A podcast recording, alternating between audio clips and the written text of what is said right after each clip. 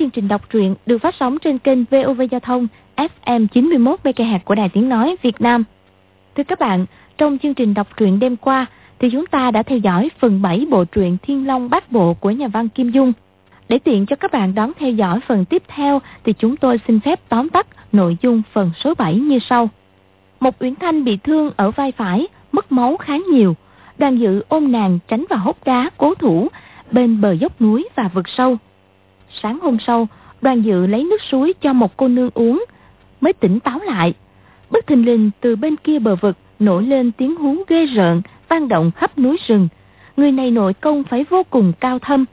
Y thoăn thoắt trèo qua đến nơi. Đây là con người kỳ dị, tên Nam Hải Ngạc Thần.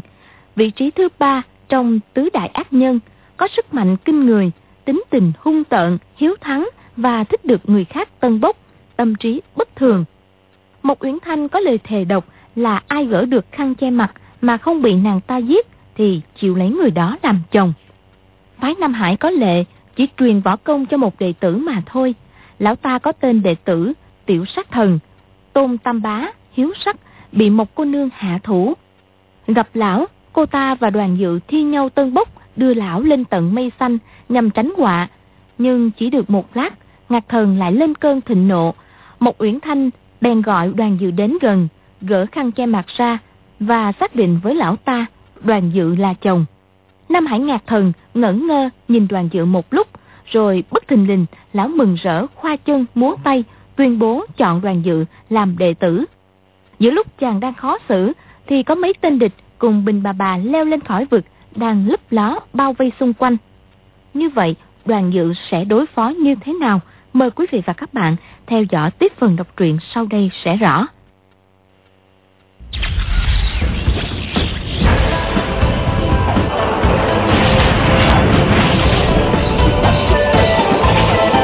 Thiên Long Bát Bộ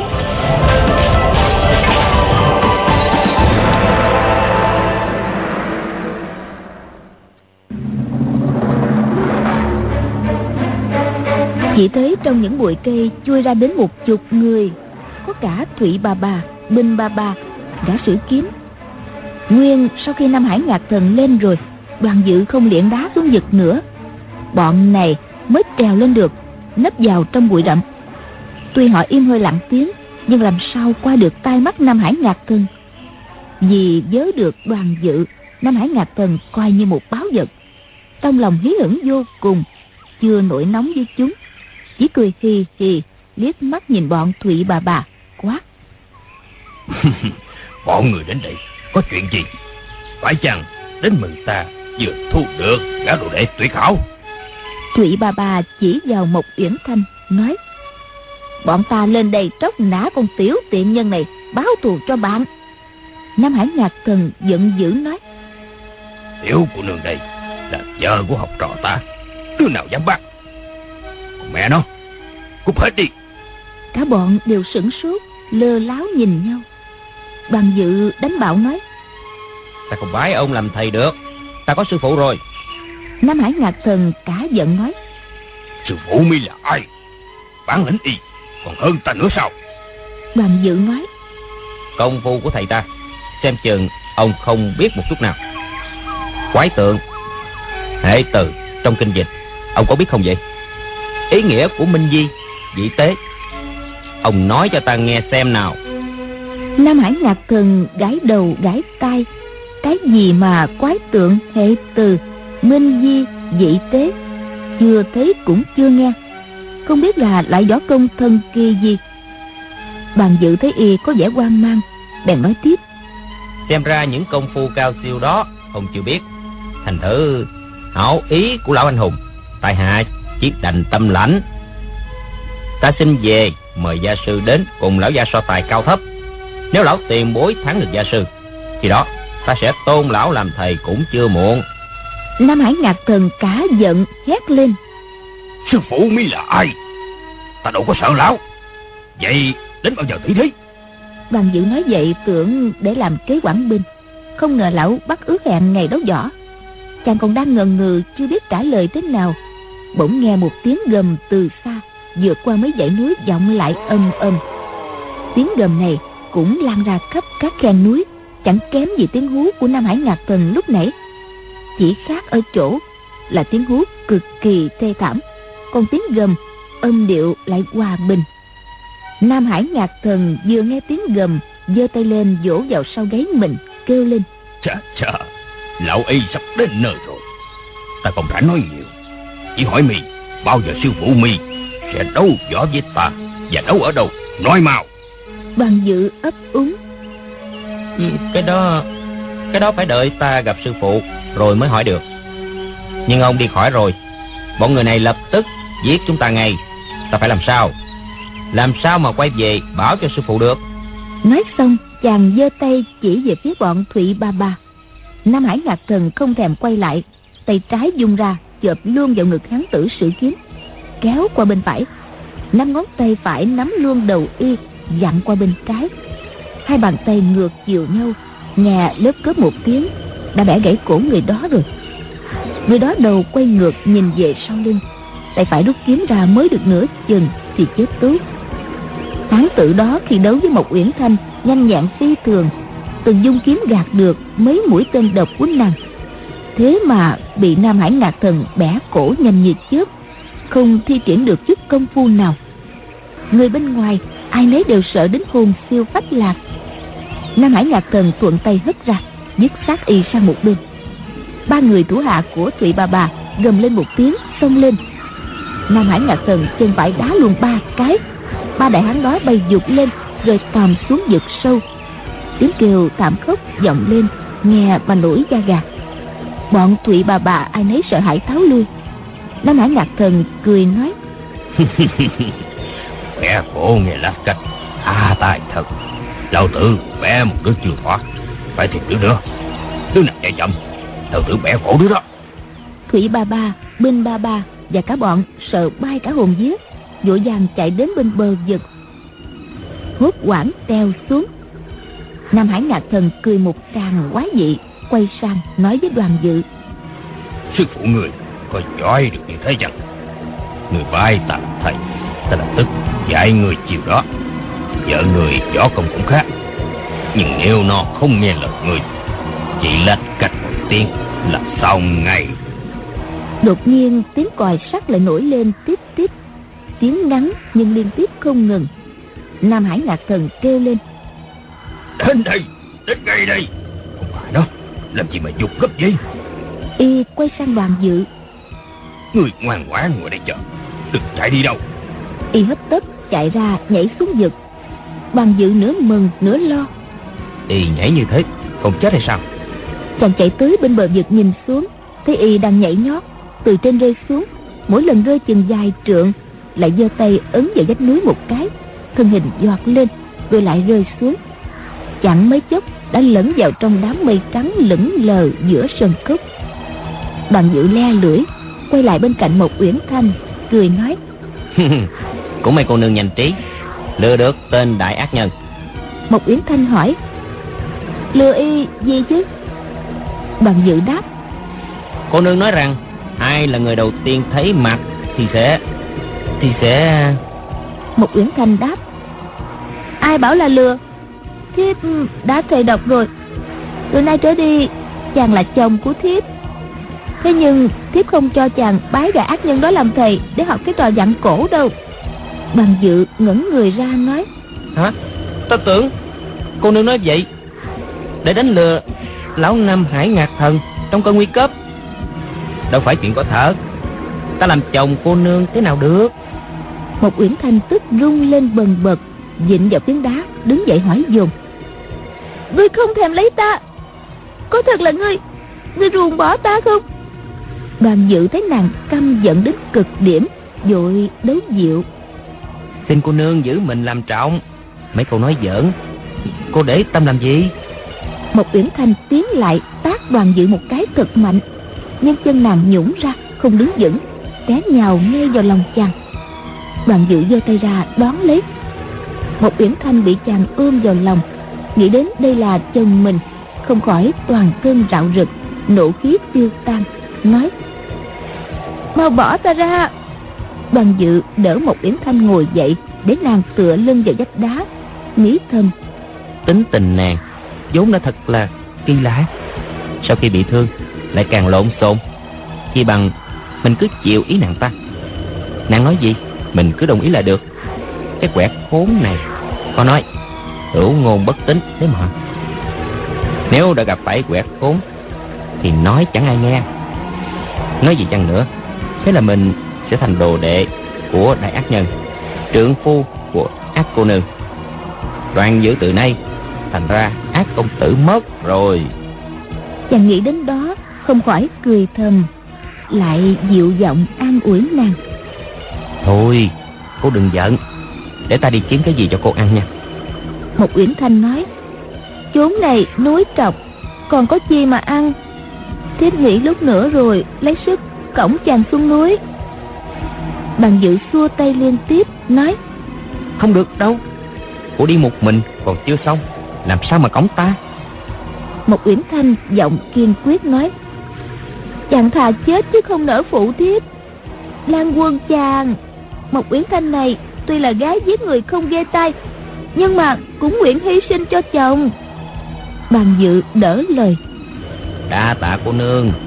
Cô cứ nghỉ ngơi đi. Rồi hãy tính. Vậy từ nay trở đi cô đừng đeo khăn che mặt nữa. Có được không nè? Một uyển thanh đáp. Ừ, chàng bảo đừng đeo thì tiếp không đeo nữa. Nói rồi nàng cởi khăn che mặt ra. Bất tình lình đoàn dự nổi cơn đau bụng kịch liệt không chịu nổi chàng kêu lên một tiếng. Úi chao, ruột đau tựa như có mũi dao lóc vào, cắt ra từng đoạn. Chàng hai tay ôm bụng nhăn nhó, mồ hôi nhỏ giọt trên trán. Một uyển thanh sợ hết hồn, hỏi hả lan quân, làm sao vậy? Đoàn dự rên rỉ cả lời nhát gừng một cái cái món đoạn trường tán, đoạn trường tán một uyển thanh nói trời ơi chàng chưa uống thuốc giải nữa hay sao? Đoàn dự đáp ta có uống rồi. Một uyển thanh nói hay là phân lượng chưa đủ? Nàng lấy trong túi chàng cái bình sứ để giải dược ra cho đoàn dự uống. Nhưng thấy chàng đau đến chết đi sống lại nên đỡ chàng ngồi bên cạnh mình hỏi bây giờ ra sao rồi? Đoàn dự đau đến túi tâm mặt mũi rên rỉ nói càng lúc càng đau càng đau. Hai thuốc này là thuốc giả. Một uyển thanh giận dữ nói cái gã tư không quyền đưa thuốc giả hại người. Bọn mình sẽ tới giết sạch thần long bang không còn một mống. Bàn dự nói chúng mình chúng mình cũng cho họ thuốc giả mà. Tư không quyền ăn miếng trả miếng cũng không không đáng trách. Một uyển thanh nổi cáo không đáng trách là sao? Mình cho họ thuốc giả thì không sao. Sao chúng lại dám đưa cho mình thuốc giả chứ? Một uyển thanh lấy giặt áo lau mồ hôi cho chàng. Nàng lòng đau như cắt. Hai hàng lệ nhỏ nức nở nói. Lan quân chàng không sống được nữa hả? Rồi áp mặt vào má chàng run run nói. Lan lan quân đừng có chết mà. Từ tuổi nhỏ đoàn dự chưa gần gũi cô gái nào đến như thế. Má chàng được bộ mặt mỉm miều thơm tho áp vào. Bên tai nghe giọng não nùng, một điều lan quân, hai điều lan quân. Cách nào tâm hồn chàng chẳng như bay bổng lên không? Ngay lúc đó, cơn đau trong bụng dần dần dịu xuống. Thì ra, thuốc của tư không quyền đưa cho là thật. Có điều, đoạn trường tán là một loại thuốc độc cực kỳ bá đạo lúc này đã gần thời hạn phát tác. Tuy uống thuốc giải, chất độc sẽ dần dần tiêu trừ, nhưng trong bụng sẽ phải đau một trận kịch liệt. Những triệu chứng đó, tôi không quyền biết cả, nhưng lúc đó không dám nói ra. E rằng sứ giả linh thuốc cung nổi giận. Một uyển thanh không nghe chàng rên rỉ nữa, mới hỏi, bây giờ chàng đỡ đau chưa? Bàn dự lắp bắp, có bớt một chút, nhưng mà nhưng mà uh một uyển thanh hỏi. Nhưng mà sao hả lan quân? Bàn dự đáp. Nhưng mà nàng đừng rời ta. Nàng rời ta ta sợ nó đau trở lại. Một uyển thanh có vẻ thẹn thùng khẽ đẩy chàng ra làm mặt dỗi nói. Ừ, Vậy ra chàng đau giá giờ. Đoàn dự bấy giờ thẹn chín người Không biết trốn đi đâu. Bỗng trong bụng lại nổi cơn đau Nhịn không nổi lại rên lên một tiếng. Một Uyển Thanh cầm tay chàng, Nói, Lan quân à Nếu mà chàng chết á, Thì thiếp cũng không muốn sống nữa. Đôi ta cùng về âm phủ lại kết thành vợ chồng. Đoàn dự không muốn cho nàng tuẫn tiếc liền nói, Không được, Nàng phải sống để trả thù cho ta. Và hàng năm quét tước Thắp hương trên mộ. Ta mà được nàng tảo mộ ba chục năm, bốn chục năm Mới nhắm mắt được. Một Uyển Thanh hỏi. Hả? Sao kỳ vậy? Người đã chết rồi thì còn biết gì nữa? Thiếp cô quét tước cúng tế phần mộ hay không? Phỏng có ích gì cho chàng? Đoàn dự nói. Vậy nàng chết theo ta. Phóng được ích gì? Ta nói để nàng nghe. Mỗi năm nàng tảo mộ ta một lần. Nếu ở dưới suối vàng Ta còn hay biết Thỉnh thoảng được nhìn khuôn mặt sắc nước hơn trời của nàng. Cũng mát ruột lắm chứ sao? Còn nàng chết theo ta, Thì cả đôi biến thành nắm xương tàn xấu xí. Một Uyển Thanh nghe chàng tán dương sắc đẹp của mình Cũng thấy thỏa dạ. Xong nghĩ lại, Mình chọn mãi đến nay Mới được một vị lam quân như ý. Vậy mà chỉ trong khoảnh khắc nữa thôi, Chàng sẽ phải lìa trần, Bất giác lệ rơi lã chả. Đoàn dự thò tay ra Ôm ghì lấy chiếc lưng thon. Cảm thấy lưng nàng mềm mại ẻo lả. Cơ hồ như chẳng có xương. Lòng chàng bất giác lại một phen rung động.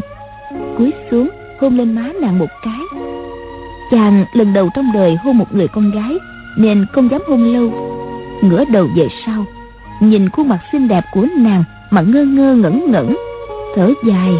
Hmm, tiếc là ta thọ mệnh không dài chẳng mấy chốc sẽ không thấy khuôn mặt mỹ lệ của nàng được nữa. Một uyển thanh được chàng hôn một cái, trái tim như nhảy lên trong lòng ngực. Đôi má thiếu ánh mặt trời, nay ửng hồng, càng tăng thêm vẻ kiều diễm. Nàng nói, chàng là người đầu tiên được nhìn rõ mặt thiếp. Sau khi chàng chết rồi, thiếp sẽ rạch mặt cho xấu xa, quyết không để cho gã đàn ông nào khác được nhìn thấy cái mặt nguyên dạng này. Bằng dự toan kiếm lời ngăn cản thì cơn ghen đâu bỗng nổi lên. Quả chàng không muốn cho gã nào khác được nhìn bộ mặt hoa nhường nguyệt thẹn này. Câu nói đã đến cửa miệng mà không sao thốt ra được. Chàng xoay sang chuyện khác nói ừ tại sao nàng có lời thề độc như vậy? Một uyển thanh đáp ừ bây giờ thiếp đã cùng chàng nên đạo vợ chồng thuật lại chàng nghe cũng không ngại gì. Thiếp là người không cha không mẹ khi vừa lọt lòng đã bị đem bỏ ở góc rừng. Mai nhờ được sư phụ cứu sống đem về nuôi nấng. Lớn lên người lại truyền dạy võ nghệ. Sư phụ thuyết thường nói rằng, đàn ông ở thế gian này toàn là phường kinh bạc. Nếu để họ nhìn thấy mặt, tất họ sẽ tìm trăm phương ngàn kế dụ dỗ cho mắt vào trong. Sau khi mình thất thân rồi, họ sẽ dở thói phủ phàng. Nên sư phụ bảo thiếp ừ, lấy khăn bịt mặt đi. 18 năm qua thiếp chỉ cùng sư phụ ở nơi thâm sơn cùng cốc. Vốn dĩ đoàn dự xem vào. Thì ra nàng 18 tuổi kém ta một tuổi. Một uyển thanh gật đầu nói tiếp. Ừ, mùa xuân năm nay có một người đến ngọn núi tiếp ở. Là do sư túc tiếu dược xoa cam bảo bảo sai mang thư đến. Đoàn dự lại chen vào. Tiếu dược xoa cam bảo bảo là mẹ của trung linh hay sao? Một uyển thành đáp đúng rồi đó. Bà ta là sư muội của sư phụ thiếp. Đột nhiên, mặt nàng sầm xuống, nói, thiếp không muốn chàng nhớ tới con nhãi chung linh. Chàng là chồng của thiếp, chỉ được nhớ tới một mình thiếp thôi. Đoàn dự le lưỡi, Nhăn mặt trêu nàng.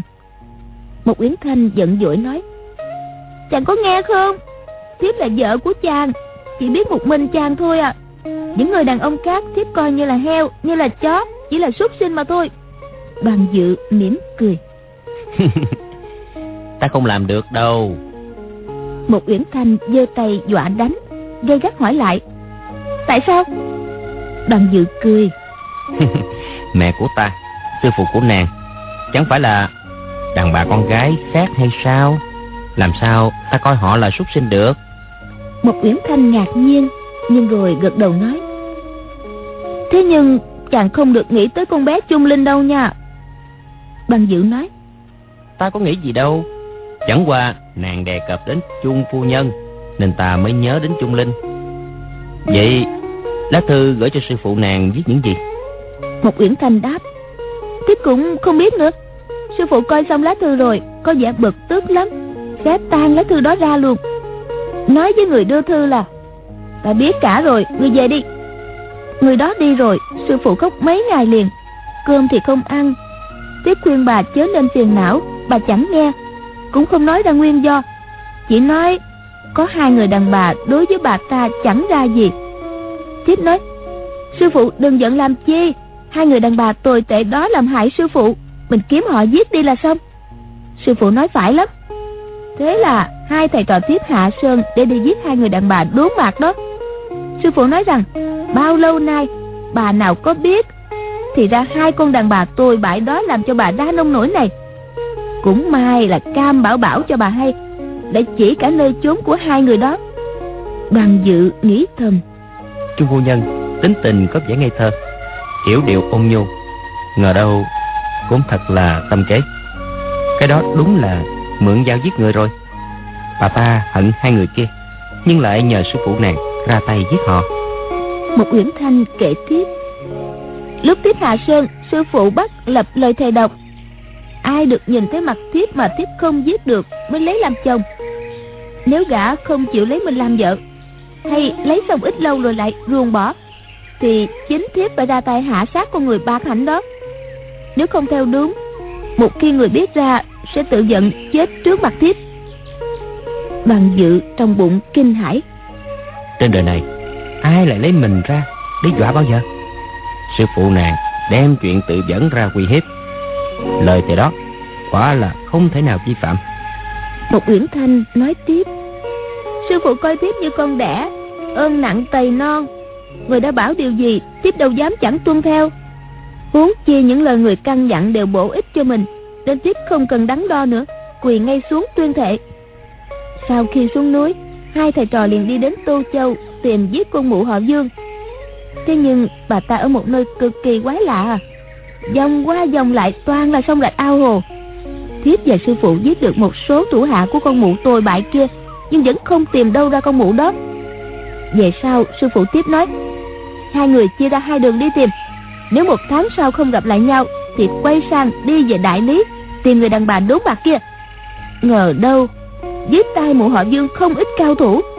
Thủy ba bà và Binh ba bà là hai đầu não của bọn chúng đó. Tiếp một mình không địch lại được số đông, vừa đánh vừa chạy về đại lý, tìm được cam sư thúc. Bà ấy cho tiếp ở trong trang diện bên ngoài dạng kiếp cốc, nói là đợi sư phụ tiếp tới nơi sẽ cùng đi kiếm người đàn bà đốn mặt ở đại lý. Ngờ đâu sư phụ tiếp chưa tới, thụy ba bà và bọn nô tài kia đã tới rồi. Chuyện về sau ra sao, chàng đã biết cả rồi đó. Nàng nói tới đây đã mệt, nhắm mắt dưỡng thần một lát rồi nói tiếp lúc đầu thiếp tưởng chàng cũng giống như bao nhiêu đàn ông con trai trong thiên hạ như sư phụ từng nói. Đều là một bọn vô tình, vô nghĩa. Ngờ đâu, chàng mượn con hát mai côi đi rồi, lại còn quay lại báo tin. Việc đó quả không phải là dễ. Bọn nô tài kia dây đánh thiếp. Chàng không biết võ công, vậy mà vẫn có lòng bảo bọc cho thiếp. Thiếp thiếp cũng đâu phải là kẻ vô tâm. Trong lòng tự nhiên cảm kích. Đoàn dự nghĩ thầm. Cô kéo lê ta đằng sau ngựa Lôi qua khe suối. Hơi một tí là tắt tay. Thì ra là bởi Trong lòng cảm kích. Đúng rồi Nếu như nàng không cảm kích ắt là bắn ta một mũi độc tiễn chết rồi. Một Uyển Thanh nói tiếp Chàng trị thương cho thiếp Đã nhìn thấy lưng thiếp rồi. Thiếp cũng thấy cái mông trần của chàng rồi. Thiếp vẫn thường nghĩ Nếu không lấy chàng chắc là không xong rồi. Về sau Nam Hải Ngạc Thần ép uổng Thiếp đành phải để chàng thấy mặt. Nàng nói đến đây Quay sang chăm chăm nhìn đoàn dự. Ánh mắt đầy vẻ thiết tha triều mến. Đoàn dự trong lòng chợt động. Không lẽ cô nàng Phải lòng mình thật sao? Chàng nói Nàng thấy cái Cái mông trần của ta. Cũng đừng có để tâm làm gì. Chẳng qua là sự thấy bức bách. Nàng không cần phải nhất mực theo lời thầy đó. Một uyển thanh cả giận, lớn tiếng nói vậy chứ? Ta đã phát thệ lẽ nào còn thay đổi? Cái mông của người xấu ơi là xấu, tưởng đẹp lắm hả? Nếu người không chịu lấy ta thì nói mau đi, ta quyết giết người cho dạng lời thề. Đoàn dự toan nói nữa, bỗng lại nổi cơn đau kịch liệt, chàng hai tay ôm bụng rên la oai oái. Một uyển thanh dục ngươi có bằng lòng lấy ta không? Nói mau đi bàn dự vẫn la. Trời ơi ta đau quá đau bụng quá. Một uyển thanh lại dục ngươi phải trả lời dứt khoát có hay là không? Bàn dự nghĩ mình chết đến nơi rồi còn để nàng đau lòng ôm hận suốt đời làm gì nữa. Chàng bèn gật đầu đáp ừ ta ta bằng lòng lấy nàng làm vợ. Một uyển thanh tay đã để lên lò xo cơ quan bắn độc tiễn. Nghe chàng nói vậy lòng mừng hớn hở nở một nụ cười tươi như hoa xuân ôm chặt lấy chàng thủ thỉ. Ý hảo lan quân để tiếp xoa bụng cho nha. Đoàn dự vừa rên vừa đáp. Ừ, không không được. Chúng ta chưa làm lễ thành hôn. Nam nữ thọ thọ bất thân mà. Một uyển thanh đáp. Hứ vậy sao hồi nãy chàng hôn thiếp chứ? Đoàn dự đáp. Tại ta thấy nàng đẹp quá không nhịn nổi. Thôi ta xin lỗi. Một uyển thanh cười nói chàng đâu cần phải xin lỗi đâu. Được chàng hôn thiếp thật là sung sướng. Đoàn dự nghĩ thầm. Nàng quá là ngây thơ thật. Còn trung phu nhân thì giả vợ trung linh tuổi còn nhỏ chắc cũng là thật. Một uyển thanh như sực nhớ ra nói phải rồi chàng bị đói lâu quá nên càng đau dữ đây mà để tiếp cắt thịt gà kia chàng ăn. Bàn dự kinh hãi vô cùng quên cả đau đớn gọi to lên bảo nàng. Thịt người không ăn được. Ta thà chết nhất định không ăn thịt người. Một uyển thanh lấy làm kỳ hỏi sao lại không ăn được? Lúc tiếp còn ở với sư phụ thấy người ăn cả thịt hùm thịt beo. Cứ như lời chàng nói thì cũng không được hả? Bàn dự đáp Thịt hùm thịt beo hay bất cứ thịt gì mà chẳng ăn được. Duy thịt người là không ăn được mà thôi. Một uyển thanh ngớ ngẩn hỏi lại. Hả? Thịt người có nọc độc chăng? Tiếp không biết. Bàn dự đáp. Không phải là tại thịt người có nọc độc đâu. Nhưng ta là người, nàng là người. Hán tử đó cũng là người. Người lại ăn thịt người bao giờ? Một uyển thanh hỏi sao vậy? Tiếp thi giống lan sói lúc đói ăn thịt có đồng loại mà. Bàn dự cỡ dài nói ừ, đúng. Nếu người ăn thịt người thì khác chi loại lan sói. Từ nhỏ một uyển thanh theo liền bên sư phụ như hình với bóng chưa từng giao thiệp với người thứ hai nào. Mà sư phụ nàng tính tình lại quái gở không nói chuyện đời cho nàng nghe bao giờ. Vì thế mà nàng chẳng biết tí gì về khuôn mẫu đạo đức, cũng như lễ nghĩa luật pháp ở đời. Bây giờ nàng thấy đoàn dự bảo, người không được ăn thịt người, thì lại bán tính bán nghi, cho là một sự lạ lùng. Đoàn dự nói tiếp. Nàng giết người bừa bãi, cũng là sai đó. Tử giết, chuyện gì mình không muốn, đừng làm cho người. Kỹ sở bất dục, vật thì ư nhân. Nàng không muốn người khác giết mình, Thì cũng đừng giết người khác. Khi thấy ai bị hoạn nạn khổ sở, Mình ra tay cứu giúp Mới là phải đạo. Một Uyển Thanh nói, Vậy sao khi tiếp gặp nguy nan khổ sở, Có ai ra tay giúp đỡ đâu? Trừ sư phụ và chàng ra, Ai ai cũng chỉ muốn giết hại, ức hiếp thiếp. Chẳng ai đối với thiếp tử tế hết á. Hổ báo muốn cắn thiếp, Thì thiếp giết chúng nó. Người muốn giết thiếp hả? Thiếp cũng phải giết họ chứ. Có gì khác đâu mấy câu đó khiến đoàn dự cứng họng không sao trả lời được. Đành nói thì ra việc đời nàng chẳng biết gì cả. Một uyển thanh nói chàng không biết võ công sao cũng xen vào chuyện võ lâm? Thiếp xem ra chàng cũng chẳng biết việc đời hơn thiếp là bao nhiêu. Đoàn dự gật gù cười gượng nói nghe cũng có lý. Một uyển thanh hừ một tiếng nói cái gì mà nghe cũng có lý Chàng chưa bái sư đã học được cách nói của thầy rồi. Đoàn dự cười nói Nam Hải Ngạc Thần Cũng còn biết Cái gì có lý Cái gì không. Xem ra cũng chưa đáng làm đại ca. Bỗng nghe một uyển thanh a một tiếng kinh hoàng Sai vào lòng đoàn dự kêu lên Y, y lại đến rồi kia Đoàn dự quay đầu lại Chỉ thấy bên bờ vực một bóng vàng thấp thoáng Nam Hải ngạc thần đã nhảy lên. Y trông thấy đoàn dự, Ngoạc mồm ra cười nói. Người chưa dập đầu bái sư ta thật không yên bốn Chỉ sợ có đứa khốn kiếp mặt dày nào Đến thu ngươi làm đồ đệ. Lão đại nói là, Trên đời này, Việc gì cũng tiên hạ thủ di cường. Món gì quý gia còn trong tay, Thì là của mình.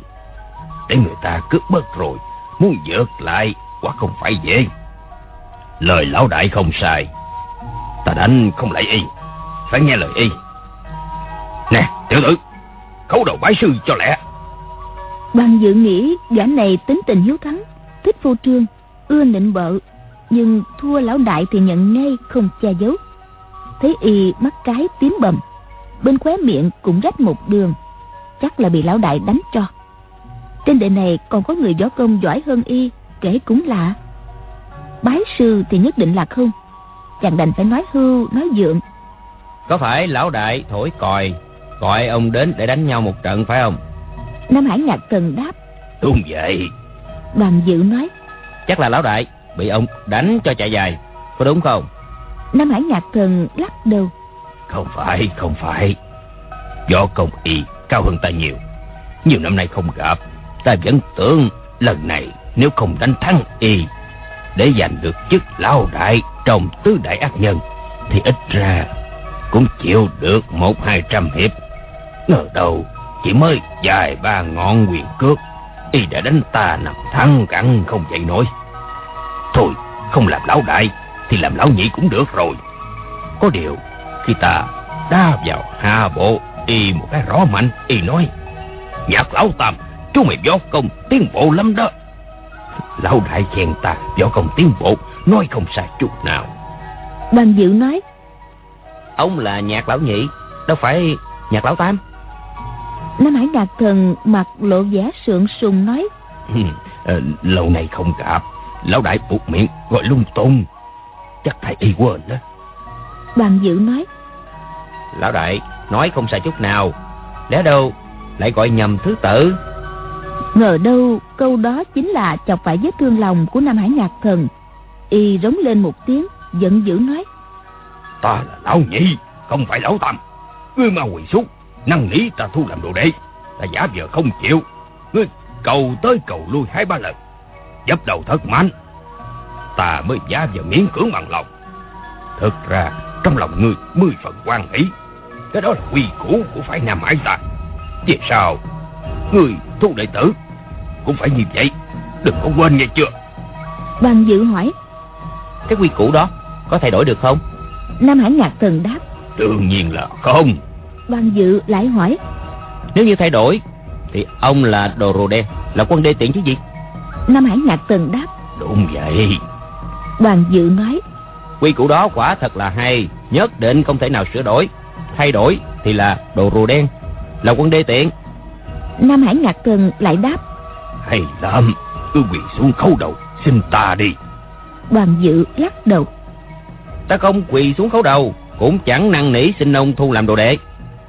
Nam Hải Nhạc Thần giận quá Khuôn mặt y biến thành vàng khe Ngoát cái mồm rộng đầy răng nhọn ra. Tưởng chừng toan xông lên ăn thịt người. Lão kêu lên. Ngươi không dập đầu năn nỉ ta ư? Đoàn dự đáp. Không dập đầu Không năn nỉ. Nam Hải Nhạc Thần tiến lên một bước quát lớn Ta bẻ cổ ngươi Đoàn dự đáp Người cứ bẻ cổ ta đi. Ta không có sức chống trả. Nam Hải Nhạc Thần dương tay trái ra chợp ngay ngực chàng Tay phải nắm ngay đỉnh đầu. Đoàn dự nói Ta không có sức chống trả. Người giết ta Thì ngươi là gì? Nam Hải Nhạc Thần đáp Thì là đồ rồ đen Là quân đê tiện. Đoàn dự đáp Đúng rồi đó. Nam Hải Nhạc Thần không biết tính sao Nghĩ thầm Ta quả không giết được y, Mà y cũng không chịu cầu xin ta. Khó thật. Lão chợt nhìn thấy một Uyển Thanh vẻ mặt lo lắng. Chợt nảy ra một ý, Nhảy giọt tới, Chợp cổ cô ta dơ lên cao, Nhảy lùi lại đến sát bên bờ vách Chân trái lão không chấm đất, Đứng một chân phải theo thế kim kê độc lập. Lão lão đạo mấy vòng trên bờ vực thẳm, Mà sườn núi lại dựng đứng, Tựa hồ như cùng với một Uyển Thanh sắp rớt xuống vực. Đoàn dự thế vậy Biết đâu rằng lão phô trương tuyệt kỹ chỉ sợ cho tính mạng của một uyển thanh nên vội la lên. Ông phải cẩn thận té xuống thì chết cả. Nam hải nhạc thần nhe răng cười đáp. Này tiểu tử sao mì giống tao quá? Thế nào ta cũng phải thu mì về làm đồ đệ. Ta phải lên trên đỉnh núi kia đợi mấy người nữa. Vừa nói y vừa chỉ lên một ngọn núi cao ở xa xa tiếp tục. Mì mau đến đó cầu khẩn ta thu làm đồ đệ. Ta sẽ tha cho vợ mi nếu không nghe lời ta thì đừng trách đó. Vừa nói hai tay lão vừa làm bộ bẻ cổ một uyển thanh đột nhiên lão chuyển mình quay mặt về phía vực thẳm tay phải chống vào sườn núi tay trái túm lấy một uyển thanh tụt xuống. Đoàn dự kêu lên. Nè nè cẩn thận đó. Chàng chạy đến bên bờ vực đã thấy y cùng một uyển thanh tuột xuống mới chục trượng rồi. Đoàn dự đột nhiên ngồi thụp xuống, cơn đau bụng lại nổi lên. Nam hải nhạc thần một tay túm sau lưng áo một uyển thanh, một tay tì vào sườn núi, tụt xuống rất nhanh. Có chỗ sườn núi trơn nhẵn, xuống nhanh quá thì nàng lại cảm thấy như cả hai người cùng dừng lại một giây giữa không gian.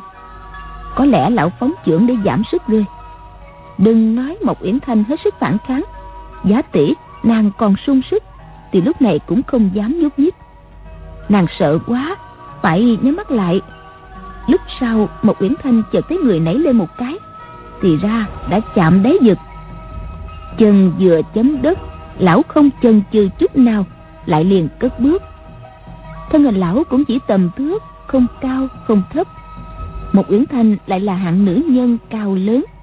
Nếu hai người đi ngang hàng thì cũng gần bằng nhau thế mà lão xách nặng lên nhẹ nhàng tựa như xách con gà, chẳng khó nhọc gì.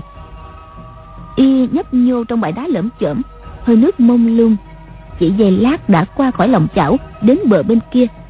Y nói lớn, người là vợ của học trò ta, nên ta tạm thời không làm khó. Nếu thằng nhãi đó không chịu vai ta làm thầy, lúc đó nó đâu có phải là học trò ta.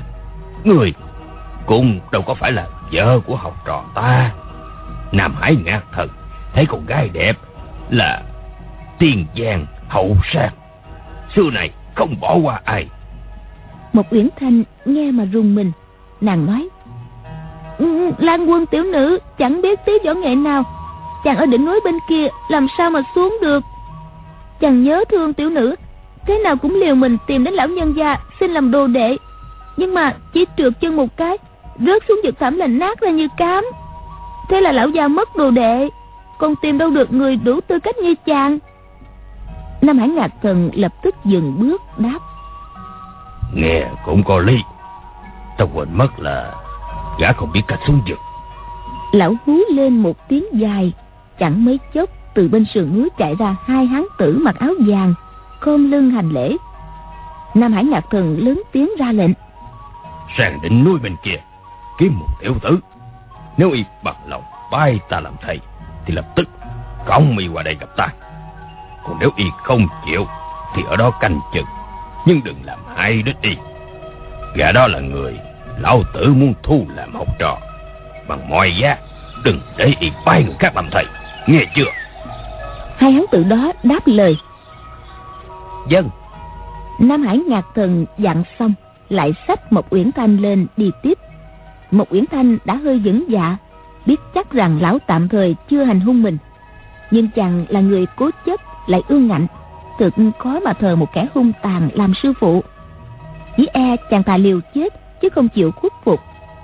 Đoạn nàng lại nghĩ, hình như đoàn lan đối với ta chỉ có tốt lòng nghĩa hiệp, chứ không có tình đầm thấm vợ chồng. Lẽ nào chàng lại vì ta mà cam tâm làm đồ để con quỷ khát máu này? Chỉ mong chàng được bình yên đừng nhảy từ trên đỉnh cao xuống là được rồi không biết chàng có còn đau bụng nữa không nàng suy nghĩ miên man Nam Hải Ngạc Thần đã lên đến đỉnh núi lúc nào nàng cũng không hay. Nội lực lão su mãn vô cùng. Trèo lên đỉnh núi cao như thế mà không nghĩ chân tí nào. Vừa đến nơi, lão để một Uyển Thanh xuống, kéo quần đi tiểu luôn ra đó. Một Uyển Thanh khó chịu, lẩm bẩm. Sao lại có con người thô bỉ đến như vậy được? Thật chẳng khác gì giống súc sinh. Nàng dội tránh đi chỗ khác, lấy khăn bịt mặt lại, vì nàng nghĩ thầm nếu mình cứ để bộ mặt xinh đẹp cho lão nhìn mãi Biết đâu lão lại không nổi thú tính Mà quên cả tình nghĩa thay cho. Nam Hải Ngạc Thần vừa thắt lưng quần lại vừa nói Người kéo khăn che mặt là như vậy là tốt lắm Nếu để ta nhìn một hồi nữa Chỉ sợ không xong đâu một Uyển Thanh nghĩ thầm Ngươi cũng còn đôi phần tự biết mình. Nam Hải Ngạc Thần lại tiếp. Sao người không nói gì cả? Lại còn nhắm mắt giả vờ ngủ là sao? Ngươi khinh ta có phải không? Một Uyển Thanh lắc đầu Mở mắt ra nói. Đại danh lão tiền bối là gì? Rồi đây Lan quân tiểu nữ sẽ là đồ đệ lão gia. Tiểu nữ cần phải biết Để hàng ngày tâm niệm lão gia Mới phải lẽ Nam Hải Nhạc Thần đáp. Ta là Nhạc Nhạc Không nó. Tên ta chẳng hay hóm gì đâu. Dạ dạ ta Đạt cho cái tên kỳ cốt. Ông ấy chẳng ra trò trốn gì. Thật là đồ rồ đen đê tiện. Một Uyển Thanh nghe lão nói mà phải phì cười. Nàng rủa thầm. Cha mi là đồ rùa đen đê tiện. Vậy thì mi là gì? Sao lại có hạng dám mạo phạm đến cả cha mình Thật không phải là giống người. Nàng chợt nghĩ tới mình Cũng chẳng biết cha là ai. Chỉ nghe sư phụ nói Ông ta là một người bội bạc E rằng cũng chẳng hơn Nam Hải Ngạc Tần bao nhiêu. Lòng không khỏi xe lại. Nam hải nhạc thần hết đi sang bên đông, lại chạy qua mép tây. Không lúc nào ngồi yên một chỗ. Một yến thanh ruột rối tơ giò tuy nàng nhắm mắt mà không được yên tĩnh tâm tần vì lão đi đi lại lại gót chân cứ nện xuống đất thình thịch. Nàng nén nỗi bực tức hỏi nhạc lão gia không biết mệt hả? Sao không ngồi nghỉ một lát đi? Nam hải nhạc thần quát lên Mi đừng nói lôi thôi. Ta không ngồi thì mắt ta. Một Uyển Thanh chỉ đành mặc kệ y Lại nghĩ đến đoàn dự. Trong lòng nửa thấy êm đềm Nửa thấy xót xa. Đột nhiên từ xa dẫn lại tiếng khóc. Thanh âm thật là ảo não mong manh Lúc có lúc không. Dường như tiếng đàn bà rên rỉ. Con ơi là con ơi Con của mẹ ơi. Nam Hải Nhạc Thần khạc một tiếng. Nhổ toạt đờm giải xuống đất nói. Đám ma về đến nơi rồi. Đoạn lão gọi to. Đưa mà ai mà khóc lắm vậy? Ta chờ đây lâu lắm rồi. Tiếng than giảng dằn dẳng nghe không rõ. Con ơi là con mẹ nghĩ tới con chua xót vô cùng. Một uyển thanh lạ lùng hỏi, ủa, phải mẹ ông đến không vậy? Nam hải ngạc thần bực bội đáp, cái gì mà mẹ ta? Chỉ nói thầm sao? Mụ này là vô ác bất tác diệp nhị nương. Mày thấy không? Chữ a của mụ đứng thứ hai. Nhưng một ngày kia, cái ngoại hiệu hung thần ác sát của ta phải đánh đổi cho mụ mới xong bây giờ một uyển thanh mới hiểu ra rằng chữ ác đứng hàng thứ hai trong ngoại hiệu là biết thiên hạ đệ nhị ác nhân. Nàng bèn hỏi vậy con vị thứ nhất và vị thứ tư trong tứ ác ngoại hiệu là gì? Nam hải ngạc thần gắt lên hỏi gì mà hỏi lắm vậy? Lão tử không muốn nói chuyện với người. Đột nhiên tiếng một người đàn bà buồn rầu nói trong bọn ta thì gã thứ tư là cùng hung cực ác. Còn đại ca là ác quán mãn doanh. Một uyển thanh thấy diệp nhị nương hiện ra, không một tiếng động báo trước, khiến cho nàng phải sửng sốt. Nàng vội quay đầu lại nhìn kỹ, thì thấy mụ mặc áo dài màu xanh nhạt, da trắng, tóc dài, trạc 40 tuổi, mặt mũi xinh xắn, nhưng hai bên má đều có vệt máu tím bầm từ đôi mắt rạch xuống, dường như bị ai cào trong tay mụ bầu một đứa con trai nhỏ, trắng trẻo mập mạp, trông rất khả ái một uyển thanh vẫn đinh ninh, vô ác bất tác diệp nhị nương là đàn chị hung thần ác sát Nam Hải Ngạc Thần. Tất mặt mũi đáng khiếp hơn. Ngờ đâu mụ lại là người có chút nhan sắc nàng không khỏi ngạc nhiên trố mắt ra nhìn diệp nhị nương mỉm cười một uyển thanh trông thấy mụ cười mà rùng mình cái cười như che giấu bao nhiêu là cay đắng đau thương vô bờ bến khiến nàng cầm lòng không đậu. Nàng vội quay đi phía khác không dám nhìn mụ nữa. Nam hải ngạc thần hỏi. Tam muội tại sao đại ca và tứ đệ đến giờ còn chưa tới? Diệp nhị nương rầu rầu hỏi. Trông người mắt mũi sưng rêu như thế kia chắc là bị lão đại đánh cho một trận rồi. Sao con mặt dày giả vờ hỏi sao lão đại chưa tới? Rõ ràng ngươi ở hàng thứ ba còn là em ta. Vậy mà ngươi cố ý hạ ta xuống mà. Ta bảo cho ngươi hay nếu ngươi còn gọi câu tam muội nữa thì chị đây không để mặt đâu. Nam hải nhạc thần tức mình đáp. Không để mặt thì đã sao? Bộ người muốn đánh nhau chăng? Diệp nhị nương cười khẩy nói người muốn đánh á, thì có ngày chị sẽ đánh cho. Đứa trẻ bà ta đang bồng trên tay, bỗng khóc ré lên. Mẹ ơi, cho bé về với mẹ. Diệp nhị nương dỗ dành. Ôi, bé ngoan à bé nín đi, mẹ bé đi mà. Đứa nhỏ lại càng gào to. Mẹ ơi, đón bé về thôi. Bà có phải mẹ đâu. Diệp nhị nương bồng đứa nhỏ đung đưa, vừa hát vừa dỗ, nhưng nó cứ kêu khóc hoài nam hải nhạc thần lăn xăng chạy đi chạy lại đâm ra cáo kỉnh quát ầm lên. Mụ ru cái gì? Muốn giết nó thì giết phức đi cho rồi. Diệp nhị nương cười tích mắt lại vẫn tiếp tục ru ồ ơ để mẹ bế sang nhà bà mua bánh. Một uyển thanh rùng mình càng nghĩ càng ghê. Theo lời của nam hải ngạc thần thì diệp nhị nương định dờn đứa bé cho chết trong lòng vừa phẫn nộ lại vừa sợ hãi. Diệp nhị nương vẫn tiếp tục ru con ơi con ngủ cho ngoan. Tiếng ru đầy giá triều mến khiến nàng chưa hẳn tin lời của nam hải ngạc thần là thật. Nam hải ngạc thần giận dữ nói mỗi ngày mụ giết một đứa trẻ con vậy mà còn làm bố làm tịch thật không biết xấu hổ. Diệp nhị nương nhỏ nhẹ nói ngươi đừng có quát tháo nữa người làm cho bé cưng của ta kinh hãi bây giờ. Nam hải Nhạc thần dục đưa tay toan chụp lấy đứa nhỏ quật chết tươi, để khỏi phải nghe nó khóc lâu, lại thêm sốt ruột. Nhưng lão đã nhanh tay mà mụ này còn lẹ hơn, xoay người nhẹ như một bóng ma. Nam hải Nhạc thần vô hụt, rồi mụ lên mặt đàn chị, bảo nam hải Nhạc thần, trời ơi, tại sao tam đệ lại vô cớ hàng hợp với con ta? Nam hải ngạc thần quát lên.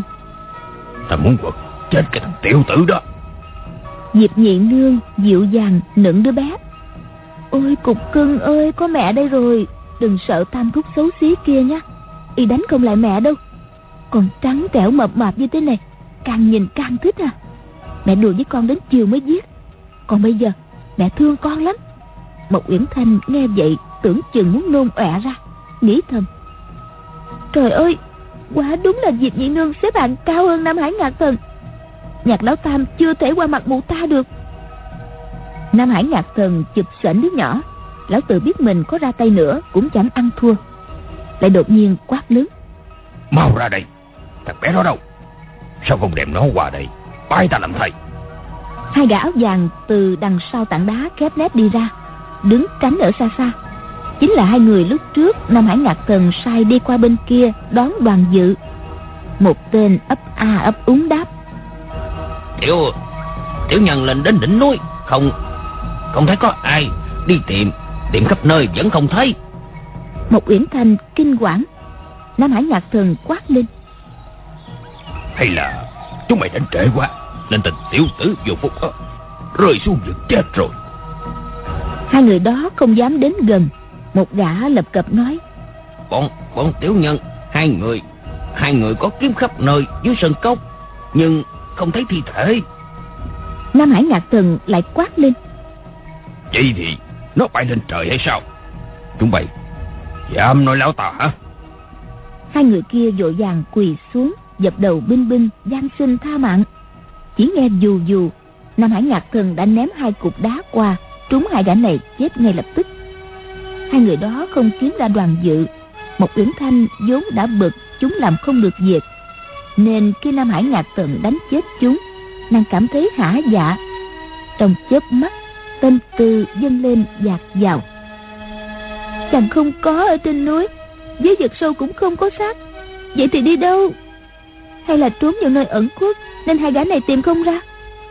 Hay là hai gã đó có thấy thi thể mà không dám nói? Nàng vốn định sẵn. Nếu đoàn dự chết, nàng cũng không thiết sống nữa. Huống chi lại rơi vào tay nam hải nhạc thần. Nếu sợ chết ắt phải chịu không biết bao nhiêu giày dò, hành hạ. Thế nhưng không thấy xác đoàn dự, thì vẫn còn một tia hy vọng. Không thể chết một cách hồ đồ. Nam hải nhạc thần hết sức bực bội, không ngớt chửi bới. Sao đến bây giờ mà đại ca cùng lão tứ vẫn chưa thấy đến? Phải chờ mấy con rùa này thật là nóng ruột. Diệp nhị nương nói người dám không đợi lão đại thật không? Nam hải ngạc thần đáp lão đại dặn ta nói với người rằng bọn mình ở trên đỉnh núi này đợi y cho đủ bảy ngày. Nếu sau bảy ngày y không đến thì tới dạng kiếp cốc của trung giang cừu đợi y ở đó. Chưa gặp thì không được bỏ đi. Diệp nhị nương thản nhiên nói ta đã bảo ngươi bị lão đại nện cho một trận sống dở chết dở. Bây giờ còn chối được hay không? Nam hải ngạc thần giận dữ nói. Ai mà thèm chối? Ta đánh công lại lão đại là đúng rồi. Bị y nện một trận cũng không sai nhưng làm gì có chuyện sống dở chết dở. Diệp nhị nương nói? Thì ra ngươi không bị nện đến sống dở chết dở. Ôi ôi ôi con đừng khóc à mẹ thương. Ôi ôi thì ra chỉ đánh nhẹ nhẹ cục cưng của mẹ các bạn thân mến như vậy một cô nương đối phó ra sao trước bọn ác nhân này các bạn hãy theo dõi phần đọc truyện đêm mai cũng được phát sóng trên kênh VOV Giao thông FM 91 MHz của Đài Tiếng nói Việt Nam nhé. Hãy gửi những ý kiến của quý vị và các bạn vào địa chỉ email đọc truyện vovavonggmail.com. Đến đây, từ nhóm thực hiện chương trình xin phép nói lời chào tạm biệt. Chúc quý vị và các bạn một đêm ngon giấc.